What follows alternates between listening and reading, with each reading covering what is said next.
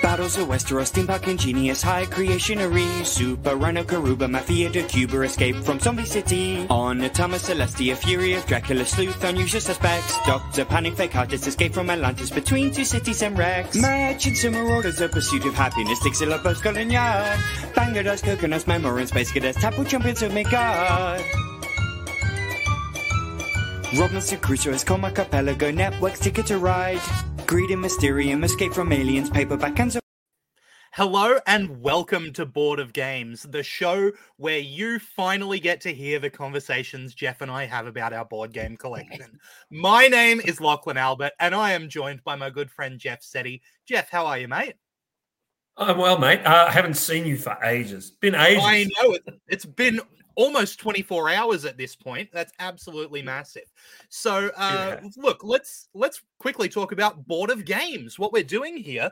Um, if you don't know us my name's lachlan this is jeff. We are both hosts of the show making chicken salad on wrestle radio australia where we talk about what goes on around the world of professional wrestling. And every time that show stops being live. It's just Jeff and I talking about board games while we force our co-host Todd Eastman to suffer in silence. Um, because as soon as we found out that we were both board gamers, I think as soon as Jeff saw this collection, it was just on, and we just on. started going. Yeah, yeah, and uh, I think we've got a lot to say. We've both we both play games all the time, and it felt like if we were going to be having these conversations anyway, it'd be a great opportunity to kind of show people the games we love, talk about the things we love, and especially something that we want to do here is promote games that are coming up on crowdfunding platforms because that's something that we often find a bit hard to hear about. Uh, I was I know I was saying at one point that some of these crowdfunding games, if I had even heard of them, I would have backed them immediately. But mm without knowing that they're out there, it's just impossible to do. So, and, and um, interestingly, the first game I'm looking at is a crowdfunder, uh, and now people are trying to source it as hard as they can. Uh, and you know exactly. what I'm talking about because the buzz about this is massive and it gets bigger and bigger day to day. Uh, the other thing I want to mention is uh, it won't just be Lachlan and I you'll be hearing from. At times, we're going to bring guests in to have chats with us about their favorite games and what they want to do. Absolutely. So, kind of what we're looking at here is each show we plan to uh, take a look each at a game that we've gotten our hands on fresh, something from at least the past couple of years that we can show off something new. Then we're going to go back into the archives because board games have been around for a long time and find something a little bit older that you may have missed and each bring something interesting that's maybe not as new, but still worth checking out if you haven't heard of it. Then we're going to have a look at some Kickstarter or other crowdfunding games, see what's coming up on the horizon. And then to close us out, we're going to have a draft on a particular topic where we each get a list of three games drafted back and forth to see who can uh, put together the best little mini collection for the category. I'm psyched. I'm sure, Jeff, you're psyched as well. So, did you want to kick us off and talk about our first game of the podcast? Of course, what an honor. Uh, and it's an honor to talk about this. Now, I'm going to lift this up for anyone watching on Twitch. Uh, and this is Hegemony, uh, Lead Your Class to Victory. Uh, it is a brand new game. It has been out for literally uh, about six months. It was a Kickstarter. It achieved its goal quite easily. It's uh, it's created by, and excuse me if I get these names wrong, Vanas Timotheou and Vangelis Bagiatakis. Uh, originally, the game, I believe, was started as a political science project in their in their classes. Um, it's a fantastic game. It's an asymmetrical game where you you play as a class of citizen within a society. Uh, there's the working class, the middle class, the capitalist, and the state all have to work together, but yet you're still trying, because obviously you do in society, but yet you're still trying to win the game. It's not the most optimistic game, but gosh, it's good. It's a long game, it's a heavy game. I know I'm starting with something quite, you know, down there and, and heavy. Pretty but I played yeah a, couple of weeks ago at BorderCon, and it just I'm just so happy I backed it. and so happy I've got it. There's a lot of interest in it, and I think that um, if you can play it, do, but be warned, including teach, you're sitting there for four hours. It's a four hour. So I got, I got a question about this one, Jeff. When it comes to kind of asymmetrical games, at the moment, asymmetry is really hot. And mm. there's kind of different versions of how asymmetrical games can get you know, from starting from I think Vast, the Crystal Caverns is the one that jumps out to me, has been yeah. these games where everyone is like almost playing a totally independent game. And then there's other stuff like uh, you know, um there, there was a dungeon crawler recently, uh Hellscape, Massive Darkness 2, which mm. was a dungeon crawler where everyone kind of had their own mechanics of play, which is really interesting. When it comes to asymmetry in this thing, how different is playing. This sorry, look, you've you've broken up, or I've lost you. Uh, I'm going to go ahead and answer. I'm not sure which one of us is broken up, but this game is very much a um, an asymmetrical game, much like the latter, much like the the effect that you're working together and you the society links in together. Uh, can you hear me, mate? Are we are we back? Returned. Okay. Um, so the, the game is is an asymmetrical game in in so much as you all work together. You all have to work together, but you have your own goals. You have your own uh, winning mechanism. You have your own uh, aims and uh, ways to attain victory points, ways to attain money, because of course the game ultimately is all about money. The state gives it, the capitalists want it, the working class need it, the middle class get it, but they it's not as vital for them as the capitalists and the working class need it to just procreate and just keep going. It is a lot of fun. There's also, uh, of note, there's also uh, with the Kickstarter, they supplied a historical events pack. So you're actually getting real life events that's to achieve. Cool. And I think that's really, really cool. I haven't yet gotten into that. Um, I've only played it twice, but I'm so looking for even now talking about it. You know, I'm looking forward to to sitting down with four or five people. Uh, just be warned that the four people you you want to sit down to this with need to be dedicated gamers. You can't just be like, oh yeah, I've played. You know, I've played um, the Rhino game where you're building stuff. The Rhino, Rhino Hero. Rhino Hero. I played Rhino Hero yeah. twice. I'm I'm ready for hegemony. A couple of games of Ticket to Ride under my belt. Yeah, you're not. This is this is a completely heavy game. This is for like if you want to uh, someone who who, who loves brass, Birmingham would love this game. Someone who loves um your, your more heavier root campaigns or oath would love this game because it is that that heavy, that dense, that thick. But boy, is it rewarding! So rewarding. Fantastic. Uh, if you don't mind, Jeff, I might start talking about my fresh game. Uh, this it. one is absolutely hot off the presses. Let me turn around and grab it for Twitch. And that is Disney Animated. So this is a fresh game from Prospero Hall from Funko Games. Uh, you may be familiar with Prospero Hall. They've been doing basically all of the big licensed games recently. So if you've played things like Disney Villainous, uh, mm-hmm. if you've played things you know, like Pan Am, or uh, there was a really yeah. popular. They're they're kind of really notable for turning things that look like they're going to be cheap cash-ins into actually enjoyable games. um, sometimes it's been a little hit and miss on that yeah. because they are aiming at a simpler market. Um, but did this one, the, sorry, did they do the Marvel ones as well? Because they're quite good. Uh, some of the Marvel ones have been done by the. I think most of the Marvel stuff is Fantasy Flight, whereas right. uh, they they are a division of Funko actually. So if you see things like there is actually a, a Funko Pop Vinyl miniatures game. Uh, that's actually done by them, which is such a bizarre thing to exist. Um, uh, can you hear me still? Yes, yes, yes, yes. Okay, brilliant. Everything on my screen has just disappeared. Um, ah. But that's okay. Yeah, uh, so they do some really interesting stuff. And this Disney animated, um, as soon as I heard about it, I had to jump onto it because it's actually got one of my favorite mechanisms in it. Uh, if you have played uh, the most recent game to kind of grab hold of it was Ark Nova. oh, um, I absolutely love Ark Yeah, yeah. Uh, the the action selection mechanism from that and from Civilization, uh, a new age, and Civilization, a new dawn. So it's yeah. an action selection mechanism where there's five different actions in the game, and they're splayed out one, two, three, four, five, numbered.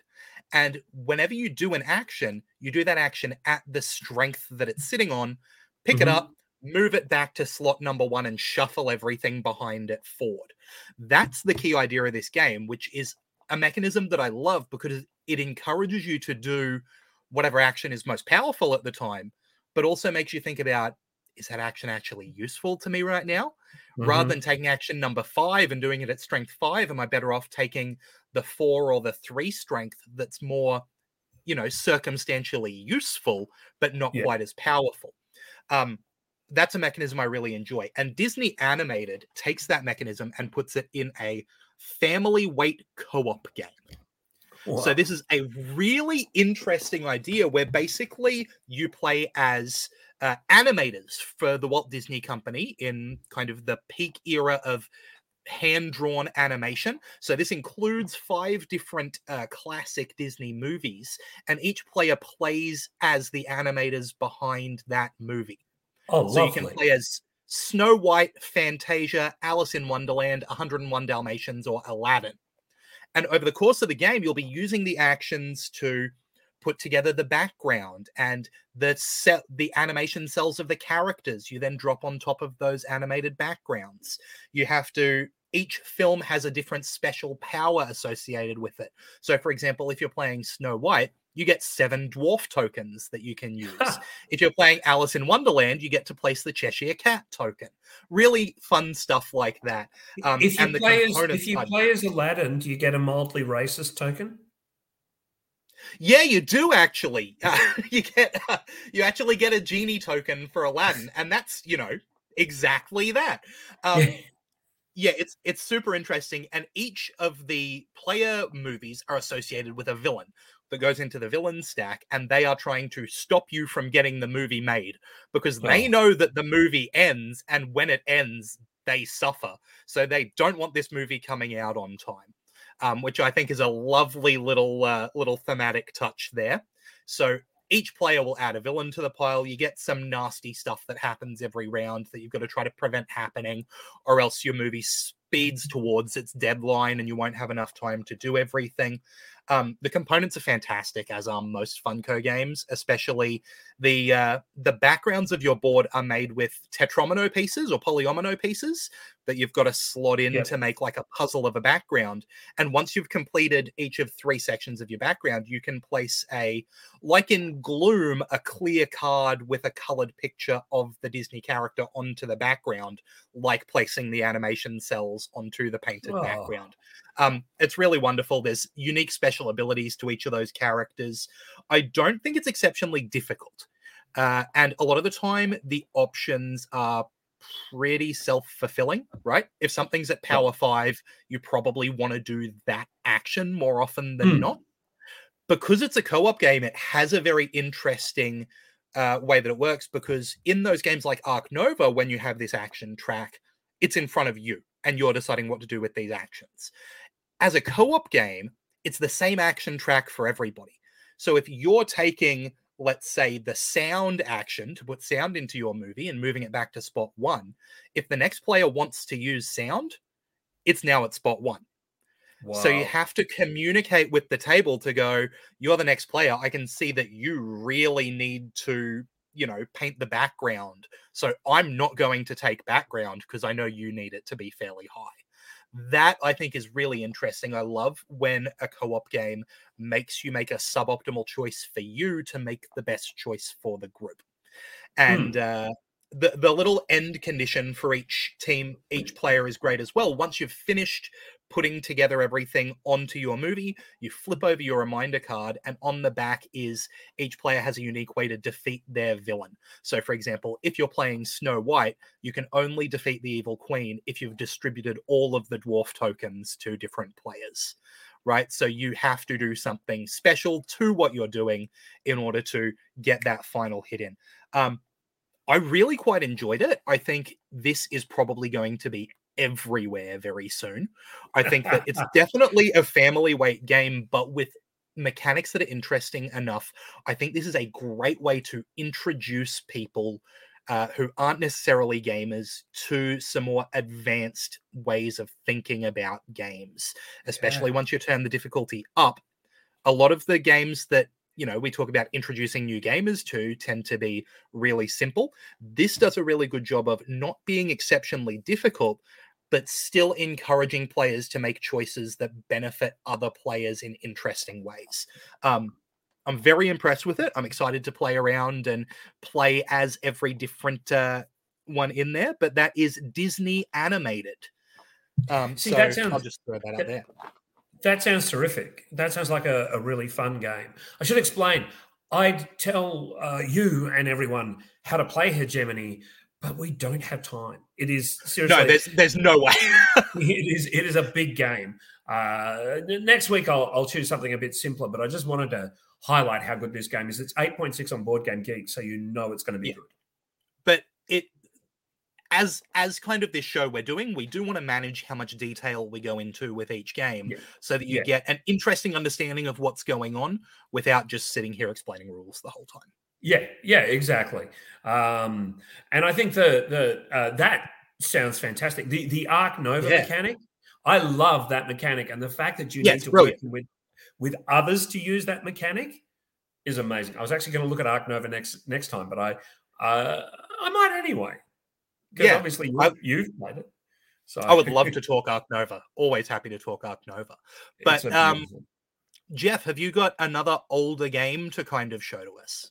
Yes, I do. This is actually a reskinning of Libertalia. This is Libertalia Winds of Galecrest. Libertalia was a 2012 game that, to say the least, is now reflected upon in a slightly problematic way. Uh, they had a few cards and actions in there that were kind of probably would be seen as politically incorrect in the modern era. So what they did, I a very 2011 production. Yeah, it is a very 2011 production. Uh, in 2021, Stonemaier Games picked up the rights to it and changed uh, a lot of the cards and changed a lot of the titles. This is an interesting game because every person in the table plays with the same deck.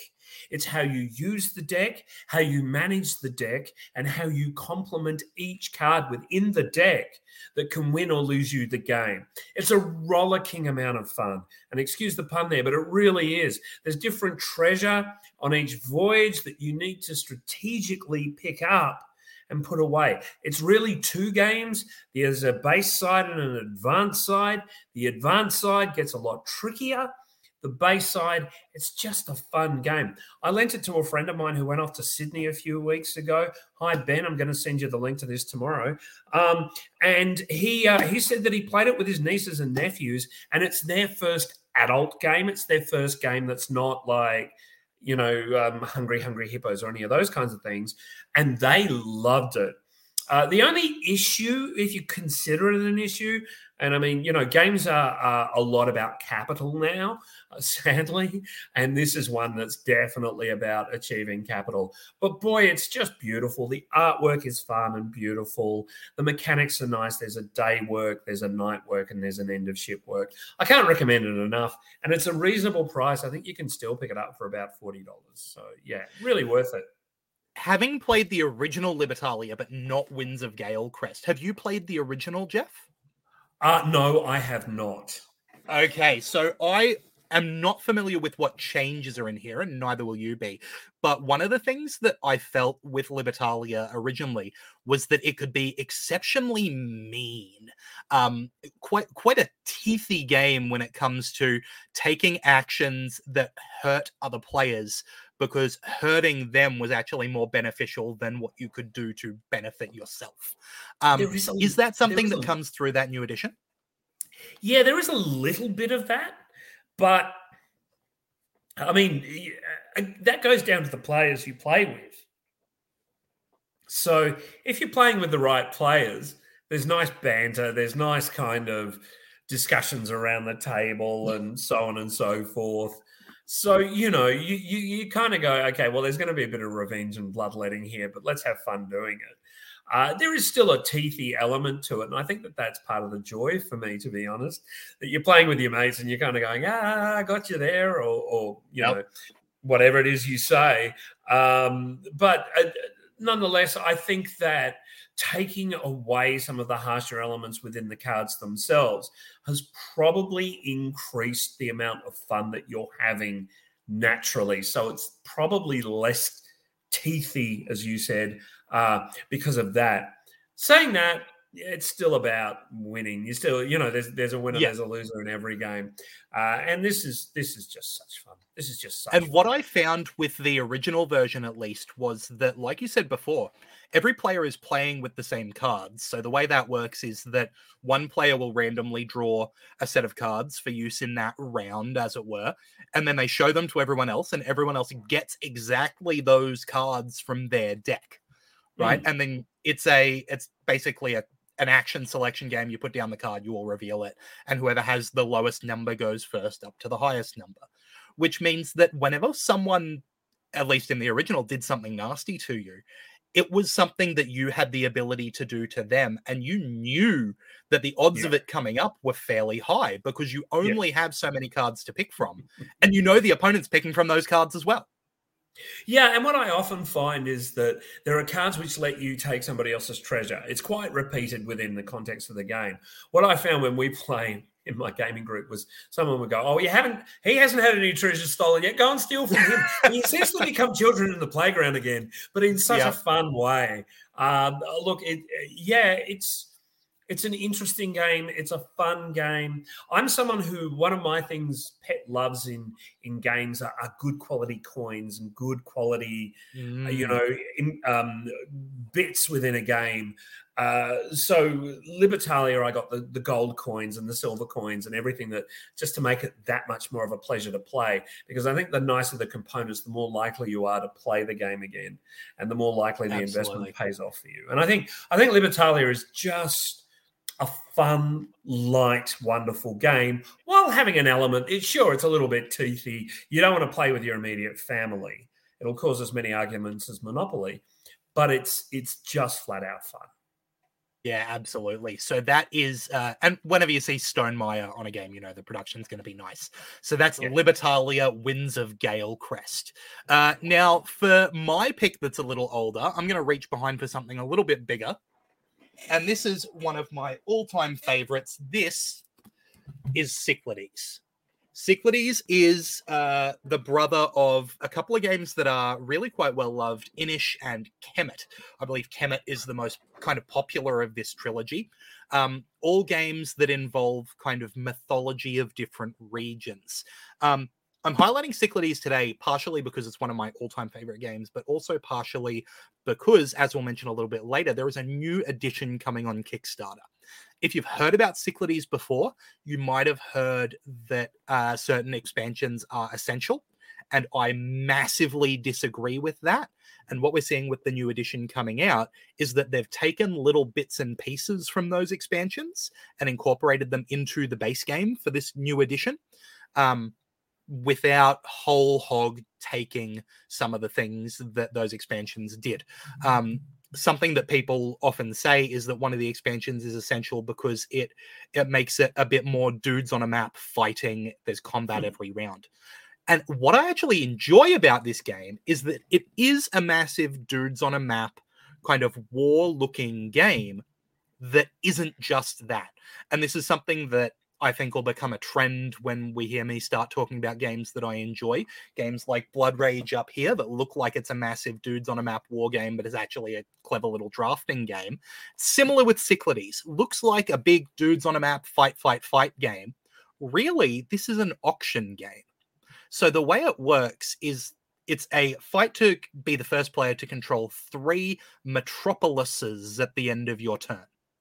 And the way that that happens is you can build a metropolis by getting different buildings and putting them together into a big city, or you can, you know, get certain cards that make metropolis, or you can wait for your opponent to do it and then waltz in with an army and take theirs.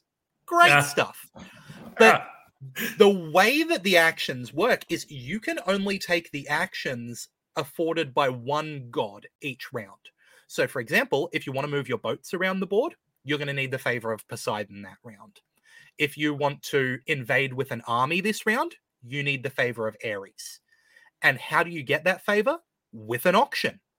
So what happens is you're going to bid one for a particular god, and then someone else might come along and bid two. And that knocks you off, which means that you have to bid on a different god after that. Oh my god. So if you bid, let's say, four on Ares because you need to attack, the next player goes, no, five. You got to go somewhere else. So that means maybe you bid high somewhere else that is just as good, or maybe you purposely bid low on another god, hoping that someone else outbids you there, so you can return to Ares and outbid the player who outbid you. I find that auction system really, really interesting. Um, it makes for a lot of table talk at that part where you kind of are going, hey, what god do you want? But and other players kind of don't want to tell you because they don't want you to bump their price higher. But also, it's like I think he's going to win if he gets Poseidon. So I need you to outbid me here so that I can outbid him on Poseidon.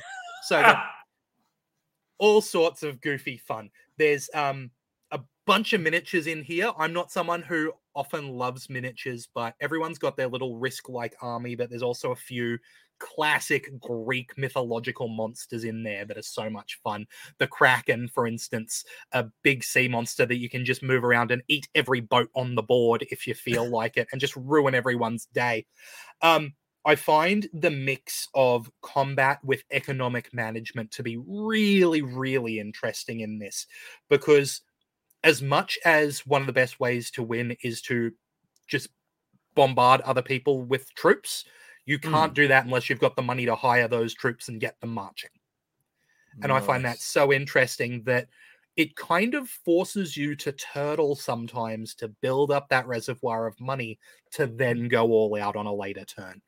Um, I think it's absolutely excellent as far as a game that looks like a bash bash 'em up good time but really makes your brain tick.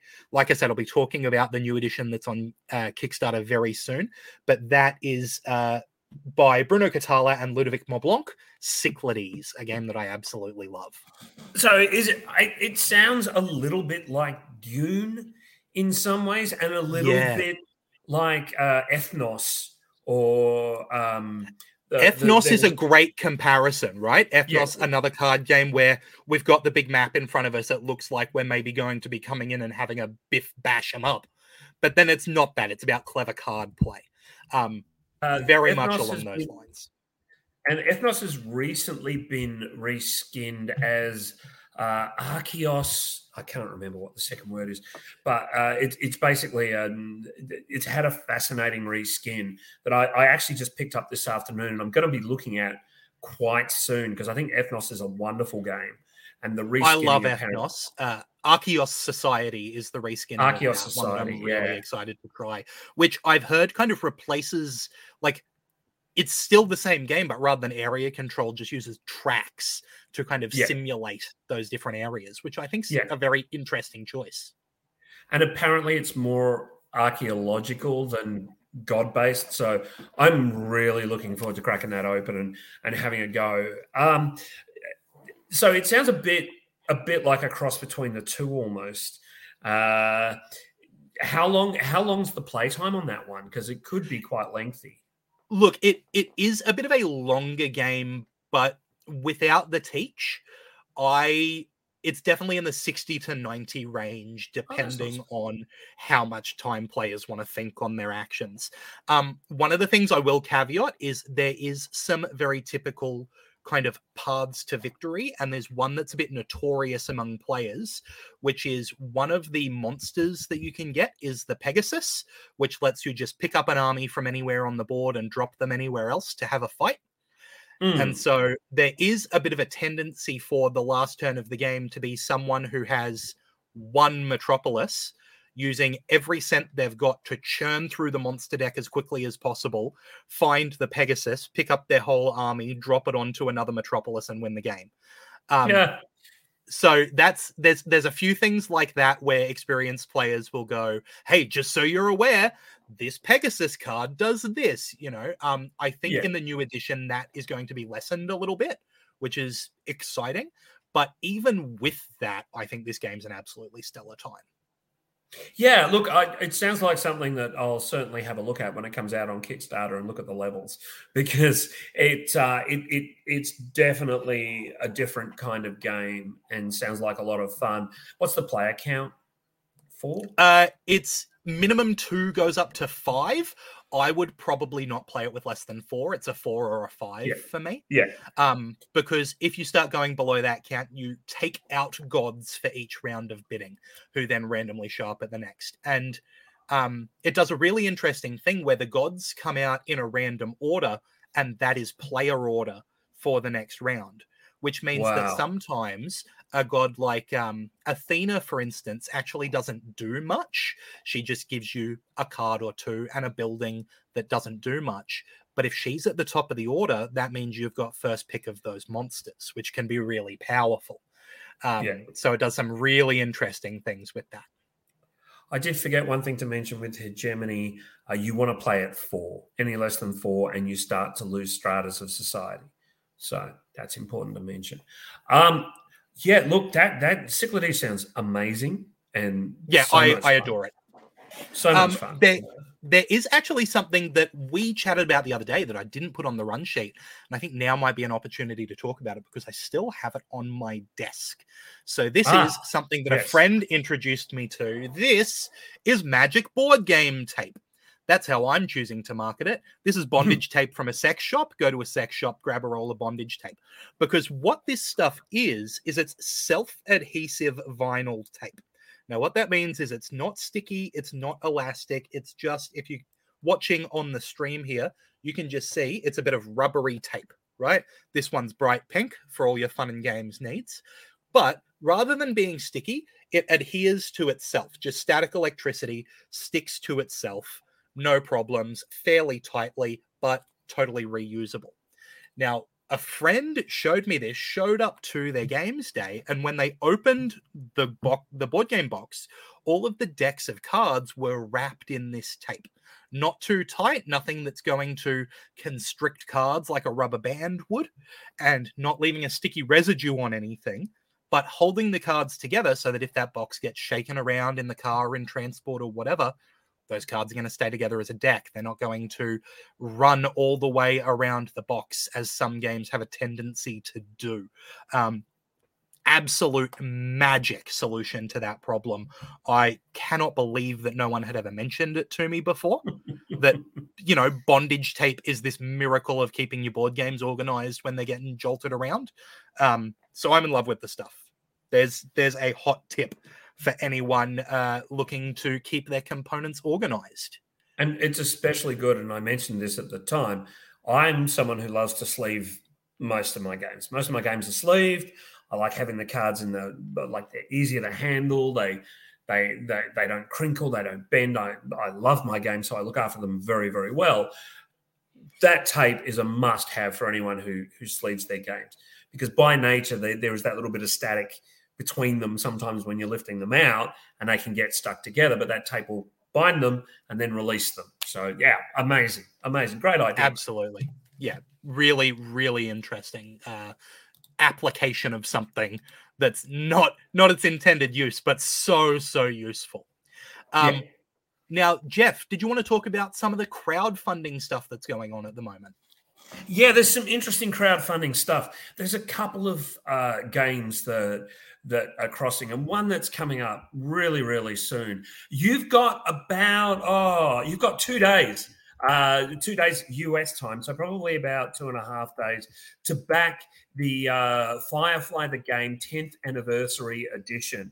This is a much acclaimed game, which is hard to pick up. It's it's definitely definitely hard to get. Uh, they're, they're putting everything in a box. All the expansions, everything is going to be in a box. It's a big game. It's it's it's uh, a fun uh, recruit the crew, go out there, um, do some missions, come back. It's clearly uh, it's clearly a cooperative game. Uh, a lot of fun, and it's much much acclaimed. Uh, they are that, that's on GameFound, which is Awaken Realms. Uh, independently started their own Kickstarter because they didn't like the way Kickstarter was run, uh, and apparently this is a bit better. It, it's it's fairly expensive. It's fairly expensive, but it's every expansion ever made, every promo card printed, and a new expansion that's never been released. So uh, there's over a thousand cards in there, um, navigation decks, lots of lots of really really nice components. So I'm, I'm looking forward to that one. I'll jump in to talk about Firefly a little bit. I think if you are a fan of the Firefly series, it is really immersive in that universe. There is mm. so much going on that is pulled straight from that show that really lets you sit in that world, which is a beautifully created world. Um, so interesting with characters that I just adore. Um, I think that it is a big, long game. It is one yeah. of those games where if if you're having people to play it, you're building the day around that particular game, especially once you start adding in those expansions. Uh, and let's not let's not uh, mistake us. It's not Twilight Imperium long. No, Nothing no, no, no. Is Twilight Imperium long? But it's a one o'clock till six o'clock game. It's a five hour yeah, game. It's, it's a five hour. That's that's with everyone knowing the game. That's with everyone having having stake in the game. Um, yeah, I'm I'm so looking forward to getting my hands on this one. I, you know, I think they're gonna they're gonna um, it's gonna be the ETA on it is pretty quick. I think it's going to be early next year, which is not bad at all. No, it's not. Um, I'll say that if anyone is familiar with Star Wars Outer Rim and you want something that feels similar with that pick up and deliver and all sorts of events going on throughout the universe, but shifted across to a different universe, Firefly is that game. It is like a bigger, beefier version of Star Wars Outer Rim. Is kind of how I would pitch it. Yeah. Um. I'm, I'm... Yeah. yeah. As for um, I want to talk about the Cyclades Kickstarter quickly. I did, you know, just kind of talk about my love for the game. This is the Cyclades Legendary Edition is on Kickstarter at the moment. So this one is is that your hand raised, Jeff? No. Okay. Yeah, the Cyclades Legendary Edition is fully funded at this point, as I'm sure uh, Firefly also is. I didn't get the chance to check that on Kickstarter. Um, this is a reworking of Cyclades, including some of the old uh, expansion elements. Cyclades is a game from 2009, so it's been around for a good amount of time, and it is being reworked by Open Sesame Games with the original designers Bruno Cathala and Ludovic Maublanc, um, two legendary designers really who have done a lot in the last 14 or so years, and um, have actually redone a game recently with the new edition of Kemet. So they know what it's like to redo a game. This new edition looks beautiful. One of the things I'll say, which is something that I have been begging companies to do as an Australian, is have a version of the game that does not include tons and tons of miniatures, right? Uh, Open Sesame Games has an ultimate pledge that's 120 euros plus shipping. But if you don't want to be all in on those big hunks of plastic, they have a version that comes with meeples for the character pieces and standees for all of the neutral pieces. And that's only 59 euro plus shipping. So that is a huge discount for if you're international, if you're, you know, here in Australia, for instance, and the amount of shipping that gets added on when you buy those huge Kickstarter full of minis boxes, the fact that it's a little over half the price to get the same game just with some simpler components i think is absolutely phenomenal. And that's something that you know i would encourage just about every company to do with their kickstarters because i'm going all in on this one because it's one of my all-time favorite games. There are a lot of games where if there was a cheaper version without all of the plastic i'd be in because i want the gameplay not so much the minis I mean, it, it depends. Like at the moment, I'm playing uh, in uh, with a couple of friends. I'm playing through Tainted Grail, and you really need the plastic. You need the minis for some of those games. Yeah. Uh, same with uh, Nemesis. I think that you need that imposing queen alien dropping on the board. These are games we'll be talking about in the next few weeks to months, I'm sure. Um, you, you, need them in some games, but I agree. Some games it's just like, like for me, if I back Cyclades, which it sounds like I'm going to, uh, the $59 one would be perfect. Just perfect. Yeah. And like a game like Blood Rage here, it's got some brilliant minis. I would love the game without the minis. If I was able mm. to get a cheap copy on Kickstarter when that was on Kickstarter, I would have. But because of the shipping, because of all the plastic, it was originally out of my price range, right? Yeah. Which makes it really difficult. I had to wait till it came into retail in order to be able to get an affordable copy. So I really like what they're doing there with Cyclades with that option. Um, they're including stuff like a team mode variant. Um, now, this is going to be a long Kickstarter. The Kickstarter is running for another 35 days. So you've got yeah. plenty of time to back it but uh, definitely worth checking out. One of my all-time favorite games in a lovely new edition. You got another one for us, Jeff?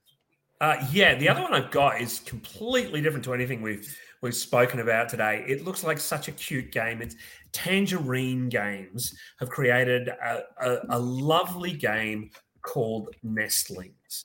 Uh, this is where it's a worker placement, uh, bidding with dice and you are um, placing you're putting your bird nest together. Yeah look it's another animals game and i think animals games are probably some are hit and some are miss. Some personally don't work for some people and others work amazingly well for for for some people and they can have much the same mechanics. But this sounds so much fun. Each round players roll a set number of dice and then optionally choose to re-roll any of those dice before placing them into your biomes and then it allows players the opportunity to mitigate any dice rolls that aren't beneficial um, and then you complete compete for for the priority uh, that you have or is dictated by you um, and the, the, it's gaining uh, priority that is important. It's based on a top-down, left-to-right system, meaning players who place any dice uh, first in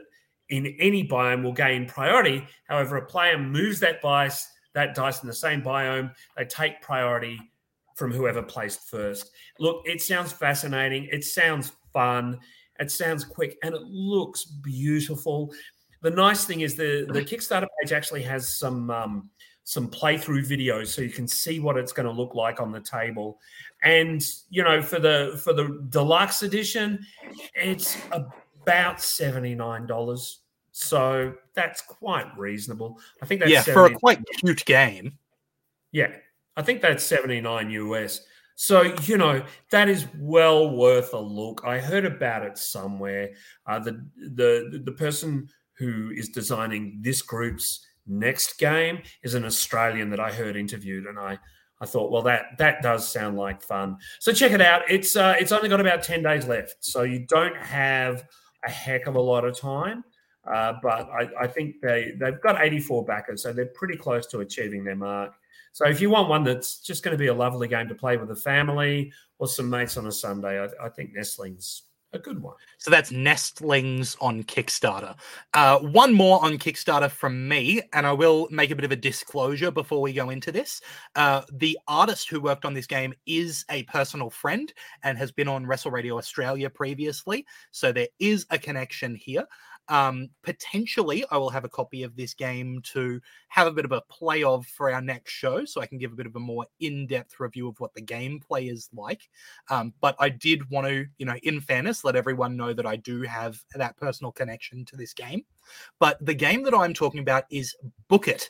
Uh, so this is on Kickstarter at the moment with a new tag teams and title belts expansion where you can also get the original base game. It is the pro wrestling promoter card game. So this is uh, a bit close to the hearts of Jeff and I, who have met doing a wrestling podcast. Uh, a game that involves putting together uh, sets of wrestlers into matches and hoping that that's going to make you some money as a wrestling promoter with all sorts of uh, different locations that you can put on shows, which are going to affect how different uh, aspects of the wrestling matches make money. Um, I think the most exciting thing about this is probably if you are a wrestling fan, the art on these cards has people who are definitely legally distinct from wrestlers that you're familiar with. Um, it's so fun to see uh, characters like, you know, someone in a denim jacket and pants named Butch Julius. Um, that that kind of thing um, just absolutely gets me. And there's so many of them in here. This is going to be one where, regardless of the gameplay, I'm going to back it just so that I can see, you know, the the tag team, the Hot Stags of Mac Maxim and Mick Maxim. Um, that's that's just going to delight me more than enough. So that's Book It, which is currently on Kickstarter with their tag teams and title belts expansion. Now, uh, at this point, I'd also like to mention because it is such a popular game. Uh, if you're if you're not aware, the third and final Nemesis game, following Nemesis and Nemesis Lockdown, Nemesis Retaliation is going to be on GameFound sometime in the next three to six months. No one is exactly sure when, and apparently this time it is the humans fighting back. So it's going to be a lot of fun. It's going to be a wild ride, but the Nemesis games always are. I will definitely be talking about Nemesis in coming weeks as one you might have missed, but you want to grab. Fantastic. Now, to close us out, we want to have a bit of fun here. We're all about games, and a great form of game is a drafting game. So we're going to have a little bit of a draft here, like you might see when people draft sports players, but we're going to draft games. Each show, we're going to come up with a category. We are going to draft our top three picks each from that category. And we are going to let you, the viewers and listeners, decide who put together the better draft pick on our social media. Uh, if we have some guests, they might also be involved in picking a winner here. But we figured that since this is our first show, since we're introducing this podcast to you all, a great first topic would be games to introduce new gamers to. So we're each going to get three picks, three games to introduce new gamers to, and then we're going to see who came out with the best group of three. Jeff, what's your we first are, pick, mate?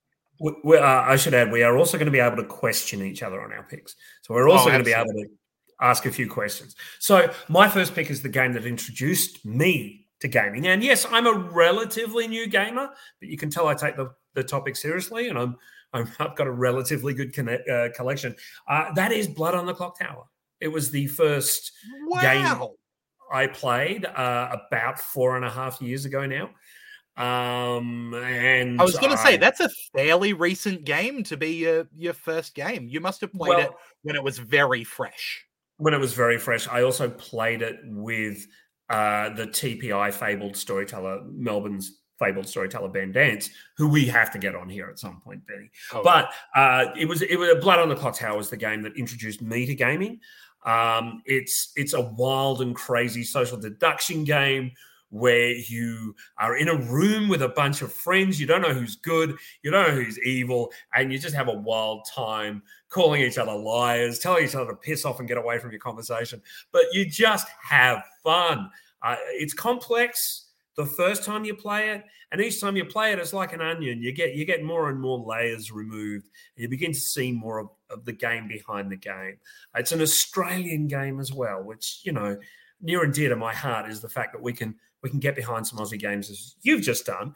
And uh, yeah, it's just a tremendous game. I did play it while it was still print and play. And of course, now you can get copies. It did sell out really quickly, but you can get copies. I I'm going to be totally honest. I don't like this pick, Jeff. I think this is absolutely a bad pick. Um, I would not introduce Blood on the Clock Tower to a new gamer. Uh, it's a beefy game, right? There's a lot going on in that thing. Yes, but your in your involvement is however much you choose. And with a good storyteller, you're, you you might not draft a role, you might be given a role, and your role might be a minimal piece of information that you need to impart, and your job is done. So it does scale according to the role you have. I guess the element that makes the game kind of beginner friendly is that storyteller role. But Yeah. for me, if I was looking at introducing someone with a social deduction game, my instinct would be either to go to the Resistance Avalon, which is much simpler than Blood on the Clock Tower, or go to something like Werewolf, which again, if you're a new player and you're given a role of villager, you don't have to understand that much. I feel like Blood on the Clock Tower is a very big uh, investment for someone new to gaming. I there is there is some agreement with what you're saying, but if you're going to play a social deduction game, you might as well go to the best. You might as well go to the one that is is ruling it right now, and that's why I picked it because it's the it's it's the game that's setting the standard for social deduction. People are picking up Secret Hitler after playing and Mafia and Werewolf after playing Blood on the Clock Tower and are not finding it as substantive because importantly with Blood on the Clock Tower, you can still be active after you're dead. You can still have one vote after you're dead. So you have to listen in. You have to still be a part of the game. I played a game at BorderCon with this young kid. I'm just going to tell this story. I played a game at BorderCon, and there's a game, there's a script with a legion. Now, a legion is almost everybody is the demon. And this one kid was a uh, was a villager, and his role was the empath. Now, the empath wakes up at night and sees how many of their neighbors are evil. Right? He told me this really early, and I went, "Oh, okay." And I thought, I'm going to claim empath and throw him under the bus, and that'll be it. And then, like, I got up. I, I, I found out I was dying, which is fine. I got woke. We all got woken up the next day, and he goes, and the storyteller says, "Well, Jeff has died," and I went, "Oh, that's fine. I'm oh that shit. I'm the empath. You know, I didn't want to die. I wanted to find out more." I then walk up to the kid, and I he looks so crestfallen, and I went, "I can't do this." So I walked up and I changed my strategy, and I went, "Mate, I did that, so you get all the information. You're free to just get the info." you, no one's going to question you because I'm already the empath. And he went, Oh, that's so good. And then I just kept telling him it was an atheist game where the storyteller can lie to you. And then at the end, he goes, um, I nominate the storyteller as clearly an atheist game. So everything I was working on worked. And then he finds out that it's a Legion game that I'd sucked him in the whole game. I walked straight up to him and went, Look, I'm That's so evil. Evil, so Jeff. sorry. I gave him a hug. And then the next morning I said to him, How you going? He goes, Look, I'm still so confused. I'm still so confused. So Oh, wow. it's it's those moments. And then and then, you know, I saw him later that day and we were smiling and laughing because it actually promoted that bonding. And it was really nice. That's awesome. Look, I'm going to take my first pick here. And again, this is a game that I think promotes bonding. This is a game that I use to introduce people to gaming all the time. I reckon it's actually best in class. I think it's super underrated for this job. That's Forbidden Island. Now, if you don't know Forbidden Island, it Hmm. is basically Pandemic Junior. It's designed by Matt Leacock. It's a game that uses the same kind of systems of Pandemic. It's a co op game where you get a certain number of actions to move around the board and trade cards between players until a player has a full set of the same color card in their hand that they can trade in for one of the four things you need to have to win the game. It's basically Pandemic. But it simplifies Pandemic and it takes it to a game that's got an Indiana Jones style theme where you play as explorers on a forbidden island who have to find these trinkets and the island is fighting against you. It's sinking around you because it doesn't want you taking these trinkets. So every turn, some of these tiles are going to flip over and start flooding, and you can get there and flip them back. But then if they cut the card comes up again while they're flooded, they start leaving the island. They're fully underwater. The island shrinks and gets smaller. So you have to prioritize what you're going to save, get all the pieces. I love using this to introduce new gamers because number one, it's cooperative. And I think showing people new to board games that they don't all have to be Monopoly where you're mean to each other for three hours. I think it's Mm. super great to show someone a cooperative game. It takes 45 minutes, including rules explanation. It's not that difficult, but you can scale the difficulty up so that it's still enjoyable for people who get it and want to mm-hmm. play it again. It's fairly cheap. It's a Gamewright production that's fairly good. It's got like a toy element. Each of the things you have to grab is a little plastic toy. So you get like the little cup and the little lion statue, and you know it's great to have those things that you can hold. I think that the system is fantastic. Like Pandemic is a good game, and even a simplified version of it is a good game. Um, the art is great. The theme is something that people immediately get. Everyone wants to be Indiana Jones. Um, I think that this one is an absolute slam dunk for new gamers. It's phenomenal. Okay, so my question is is is it a little too base? Is it a little too I mean, yeah, it sounds like a great game, but are there are the obstacles decent enough so new gamers will actually get really invested? Or is it just, you know, you do this, you do this, yeah, you win? Is it too easy a win? Or are there real good obstacles? Setting the difficulty before the game is something that's very important when you're getting new gamers in, right? Okay. You need to know who you're introducing this game to. You need to know how switched on they're going to be at problem solving, and you need to know how challenging they're going to want this game to be.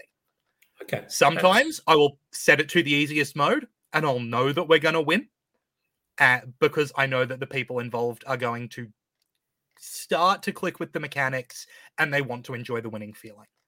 Sure. Other times, I'll see someone that I know is switched on, and I'll go, let's set this to the standard difficulty mode. Let's make the island fairly long because you can rearrange the island because it's all tile based. Let's make it long so it's a bit harder to get to those different points. You know, we've got a little less time to do everything, and it's a good level of challenge. I think that it's a simple system that the modular difficulty is really easy to manipulate, which is really good. So I've got a question on that. Yeah. So what if you're playing with a mixed crew? So what if you're playing with some experience? Because uh, you know, not every game is going to be with a new new game board game. Yeah. So what if you're playing with some experience and some inexperienced? One of the issues that I think this game actually has is it's quarterbackable the same way that pandemic is, right? Yeah. So I never want to make it too difficult when you've got an exp- when you've got inexperienced people there, because if it becomes the person who sees the code telling them what to do, that can very quickly become a bit of a problem, right? Yeah. So, but I think that generally experienced gamers like seeing the puzzle, like working out what they would do, even if other people do things differently.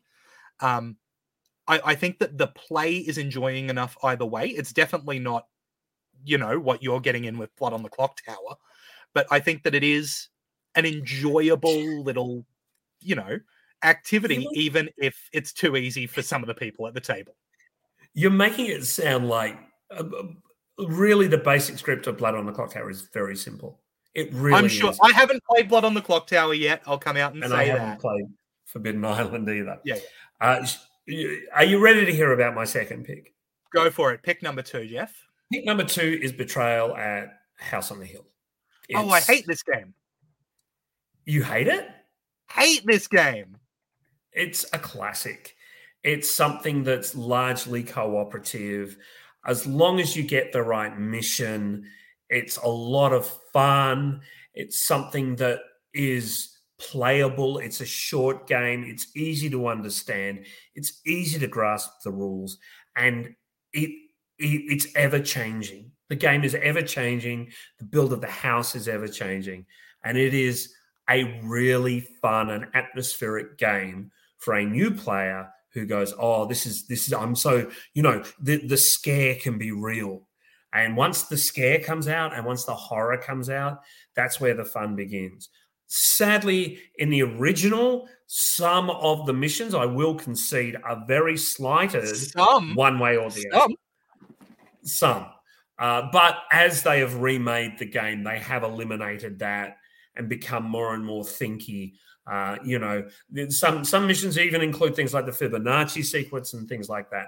It's constantly being updated, which makes it always fresh and always fun. I think I think it's a, a great game to introduce players to who want a, a thematic game and an interesting game. Yeah, look, I'm, I'm not going to disagree that thematically it's really easy to draw new people in with this game because it is so interesting theme wise. Um, I just personally don't like it. I'll admit that I haven't I haven't played the third edition, but I find this game to be the first half of it is an activity because there's no goal. You cannot Mm. win or lose until the haunt happens. So it means that I hate that first half. I find it really boring and pointless and aimless.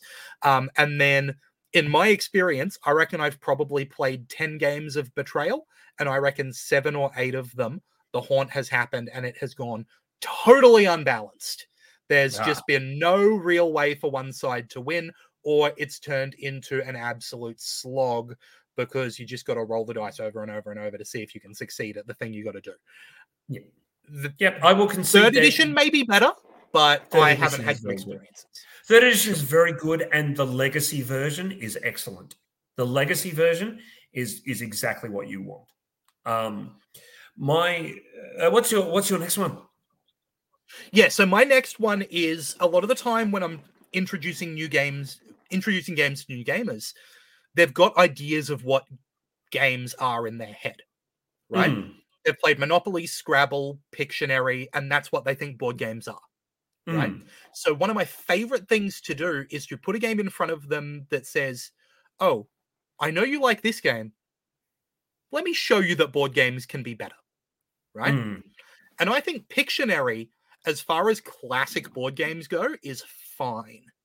But Pictomania is absolutely superb. Have you played Pictomania, Jeff? No, I have heard about it though. I have Sure. heard about. It. So, Pictomania is a game that is basically what if you took Pictionary and you made it a real time racing game with a deduction element. It's completely insane, right? Um, it's the thing that I think is so good is that because you have to draw as quickly as you can, Pictionary often rewards people who are good artists. Pictomania forces everyone to scribble as quickly as they possibly can to make something that is a little bit icono- iconographic of what they're trying to draw. It doesn't have to look good, it just has to look good enough. And then you start guessing everyone else's stuff. Uh, so, this is actually by Vlaada Chvátil, who is something of a prolific designer, designed games like Codenames and also games like Mage Knight. He's a bit of a savant. Um, I love the way that Pictomania presents you with cards that have a bunch of different possibilities on them. You're not guessing out of a million possibilities what this person's picture could be. There's 18 different options in front of you, and it's one of those. And one of the cards will be Olympic sports, and one of them will be jungle animals, and one of them will be different types of shoes. So you know they've drawn one of those things. And you know that you've got the card that says number six, so they can't be drawing anything that's number six but then you have to race and you have to you have to draw yours and give give out your guesses as quickly as possible and i just find that it is such a great twist on drawing games that is Mm. Massively engaging for me the drawings are always hilarious the speed element means that you're constantly engaged but it's something that people are familiar with oh i get how a drawing game works i draw something you've got to guess what it is Yeah. Um, look, it it sounds like a lot of fun. Um, my worry is, uh, you know, for me personally, I am shit at drawing. Take a drink. Yeah, I am. yeah yeah I uh, we weren't going to swear in this one, but I am complete. Unlike the other one, I am completely I'm- horrible. I'm drawing. terrible at drawing. I cannot draw to save my life. I've I've got dyspraxia, which is a uh, a coordination disorder. I am so bad at drawing; it's ridiculous. And you know what? It makes the game more fun because my drawings are always goofy and chaotic, and people look at them and they go, "What did you? Oh, I know what it is!" And then they get it right because there's only so many possibilities. I love that about it.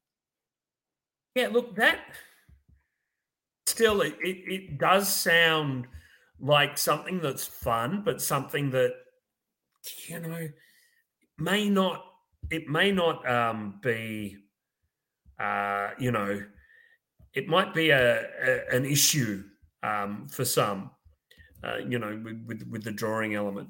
I'm just trying to yeah, it find, might I'm get in the way of some people's brain, but um, yeah, no, I I think this is great. I think there's there's a couple of people I have introduced it to that didn't like it, but they're in the vast minority. Okay. Uh, my third one, and I cannot remember the name of it because of uh, It just eludes me for the moment. It's a it's a party Let's game. see if I can help you out. It's a it's a party game. Uh, there's a big deck of cards.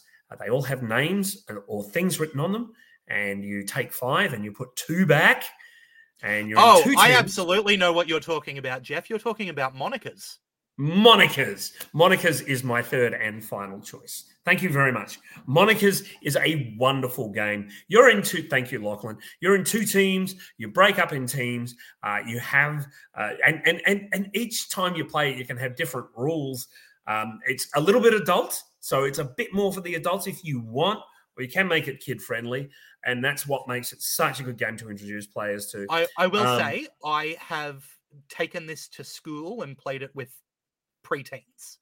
Yeah, yeah, it's beautiful. Just filtered out Um, the cards that they're not going to work with. It works. Yeah. And and you can you can make it anything. First you describe them, then you use one word to describe them, then you use mime to describe them. Then you can you can do finger puppets to describe them or sound effects to describe them or anything like that. It gets ridiculous, it gets hilarious. I have a friend who has mild tics. I love them dearly. A great friend of mine has tics. And when they're playing monikers, they are completely tick free because they're so engaged by what's going on around them. It is a brilliant game. Monikers you can introduce. I could play it with my grandmother, and my grandmother would find it hilarious. Or I could play it with my next door neighbor who's never picked up a game and just goes, This is brilliant. This is fun and silly and light. And I think Monikers is a definite winner. We're playing against each other, so I want to talk bad about your pick. I cannot say a bad word about Monikers. what an absolutely bloody brilliant pick. I- Except for the fact that I forgot the name of it. Yeah, and absolutely fantastic. If you can get your hands on Monikers, do it. Um, I have uh, a big box which has several of has the base game and several expansions in it in the one box. Um, so does so does so does my friend Liam. Uh, Liam's currently, if you're listening in Melbourne, Liam's doing a magic show as part of the Magic Festival. Look up LJ Magician, and you'll see it there. Uh, I can't remember the name of it right now, as I couldn't remember the name of Monikers. Big surprise, but um, he's got everything. Monikers. So whenever we're doing a game day with him, we always end up playing Monikers. It's a bit like Wavelength, but I think it's better. I think it's got you know more to it. And uh, Wavelength yeah. has a toy factor that Monikers doesn't. But yes, what I love about Monikers is that everyone gets to bring their own stuff to it, right? Yeah. And it is almost like it's a cheat code for in jokes. yes. By the time you get to that last round, you all know the things that are in there, and you're all shouting out "Alex Trebek without a mustache" when someone does something ridiculous. yeah. Um, Uh, there's So there's um there's all kinds of things and obviously we're all adults so we play with all the things that are a bit naughty and the sound effects round gets hilarious if you've never played it where you cannot say a word everyone closes their eyes and you just make noises god it's hilarious so yeah monikers absolutely one And I've one had- of my favorite rounds of monikers is you have to put the player. It's it's uh, charades, but they've got to be under a bed sheet while they do it. That that's great fun. I, we, we've had people who have never played, like they're like, hey, um, you know, they're new to the group and they're, they're they're the partner of someone who's just bringing them along, and we're like, hey, we're going to play Monikers first, so you can see the game that we really love to play as a as a family and as a group, and it's just beautiful, just a lovely game. Yeah. Yeah, wish I could argue with you. Cannot. I love Monikers. uh, my third pick is going to be an Aussie designed game here. We're talking about, I think, a classic when it comes to these simpler games. Uh, and it's a theme that people are going to immediately latch onto. Uh, this is Sushi Go. Um, oh, the version that I love is Sushi Go Party. Um, yes, but man, Sushi Go is just flawless. It's a really simple drafting game. You've got a hand of cards, pick one, pass the rest on, take the pile that's coming from the other side, pick one, pass them on. And having a sushi theme, the idea that these hands simulate a sushi train going around, and you've got to grab something off the sushi train and grab something off the sushi train to get the best meal. People immediately love that theme go people go oh i like sushi and then they see the cute little nigiri and the cute little you know Mm. it's super cute the rules are super simple to explain the scoring is done with low enough numbers that people can try and work it out in their head You know, you're not trying to get 14 points off that or 15 points off that. There's two on this card. There's potentially seven if you get two of those, right? You can do that math. You can work it out. And the art is fantastic. It's such a small footprint. It's really quick. It's really simple. Drafting is a mechanic that is in a lot of bigger games in a small way where you draft cards to start the game or whatever. So having a game that introduces a really big time, you know, hobby game mechanic in a way that is really approachable, really good fun, really cute. I cannot think of I cannot praise Sushi Go enough. I think it's absolutely fantastic. And a great Aussie design as well. I, I agree it's a wonderful game. My problem is when you're playing with an experienced gamer with Sushi Go, because it is a competitive game, the desire to win will outstrip the desire to play fair with newer players. I'm not saying you do that, but my first game of Sushi Go, when I was still like, okay, I'm getting what's going on, this person was like, no, I, I have to win. Like, sure, but I, I also think that came up, you know, like when you were talking about Blood on the Clock Tower, the people you're playing with really matter when we're talking about oh, of introducing games to new people, right? Of course. And and I think one of the things that I love about introducing Sushi Go to new people is to say to them, "Hey, look, I've got two of this sashimi sitting here. You should make sure I don't get the third one." And they go, "Oh yeah, I get to yeah, take points away from that's, it." That's not every gamer. no, it's it's not, and that's fair. But I think that for new get, and this is one of the few games where I feel like that base sushi go box, I could pass to a family of people who don't play games, and they would be able to learn it, and they would have fun. Yeah. Yeah. I don't know that that's true of almost anything else that has been brought up. Maybe Monikers, Monikers but this is this is one where I could just give them the box, and they would have fun with it. Yeah, I think so. I think you're right there, but I, am just, you know, people's natural competitive instinct. Like I, I, I think the the reason I chose the three I chose were because they're generally not ultra competitive games. The games that you play in a group and they bring that's what makes games fun is it, especially at first is that group thing because people still don't think you can play a game with 14 15 20 people but of course you can yeah absolutely um, so there is each of our drafts for games to introduce a new gamer to. Jeff has picked Blood on the Clock Tower, Betrayal at House on the Hill, and Monikers.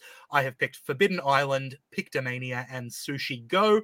I think I'll put some polls up on our socials and we'll see if anyone uh, wants to have their say on who put together the better draft. Speaking of our and, socials. And and before you announce the socials, if there's one you think we missed, write it down. We'd love to. We'd love to hear about it if we missed one. Absolutely. So you can do that on our social media. It's if you look right below me on the Twitch, there's the Chiron going at Board of Games Pod on Twitter, at Board of Games Podcast on Instagram. Go on Facebook, search for Board of Games. You'll be able to find us. We will have a TikTok account up and running soon where you can find clips of us, but also you know, make sure you subscribe to Wrestle Radio Australia here on Twitch if you want to see our next couple of shows before we start properly making this our own thing while the lovely Todd lets us join in on his hosting. And I'll also shout out Actual All on YouTube, who provided our fantastic uh, opening theme song here that uh, Jeff and I heard with absolute delight when it started playing. Thank you to Todd for grabbing that. And just just before you go, this is our first one. Like we, this is yep. literally the first time we've managed to sit down and do this. We'd love your feedback. Let us know what you like. Please. Let us know what you want to know more about. Let us, you know, so on and so forth. Because we're really keen to make this a regular part of the, our little family of podcasts, of which there's now two. But we want to make this a regular thing. We want to have some fun with it. And eventually we're going to get some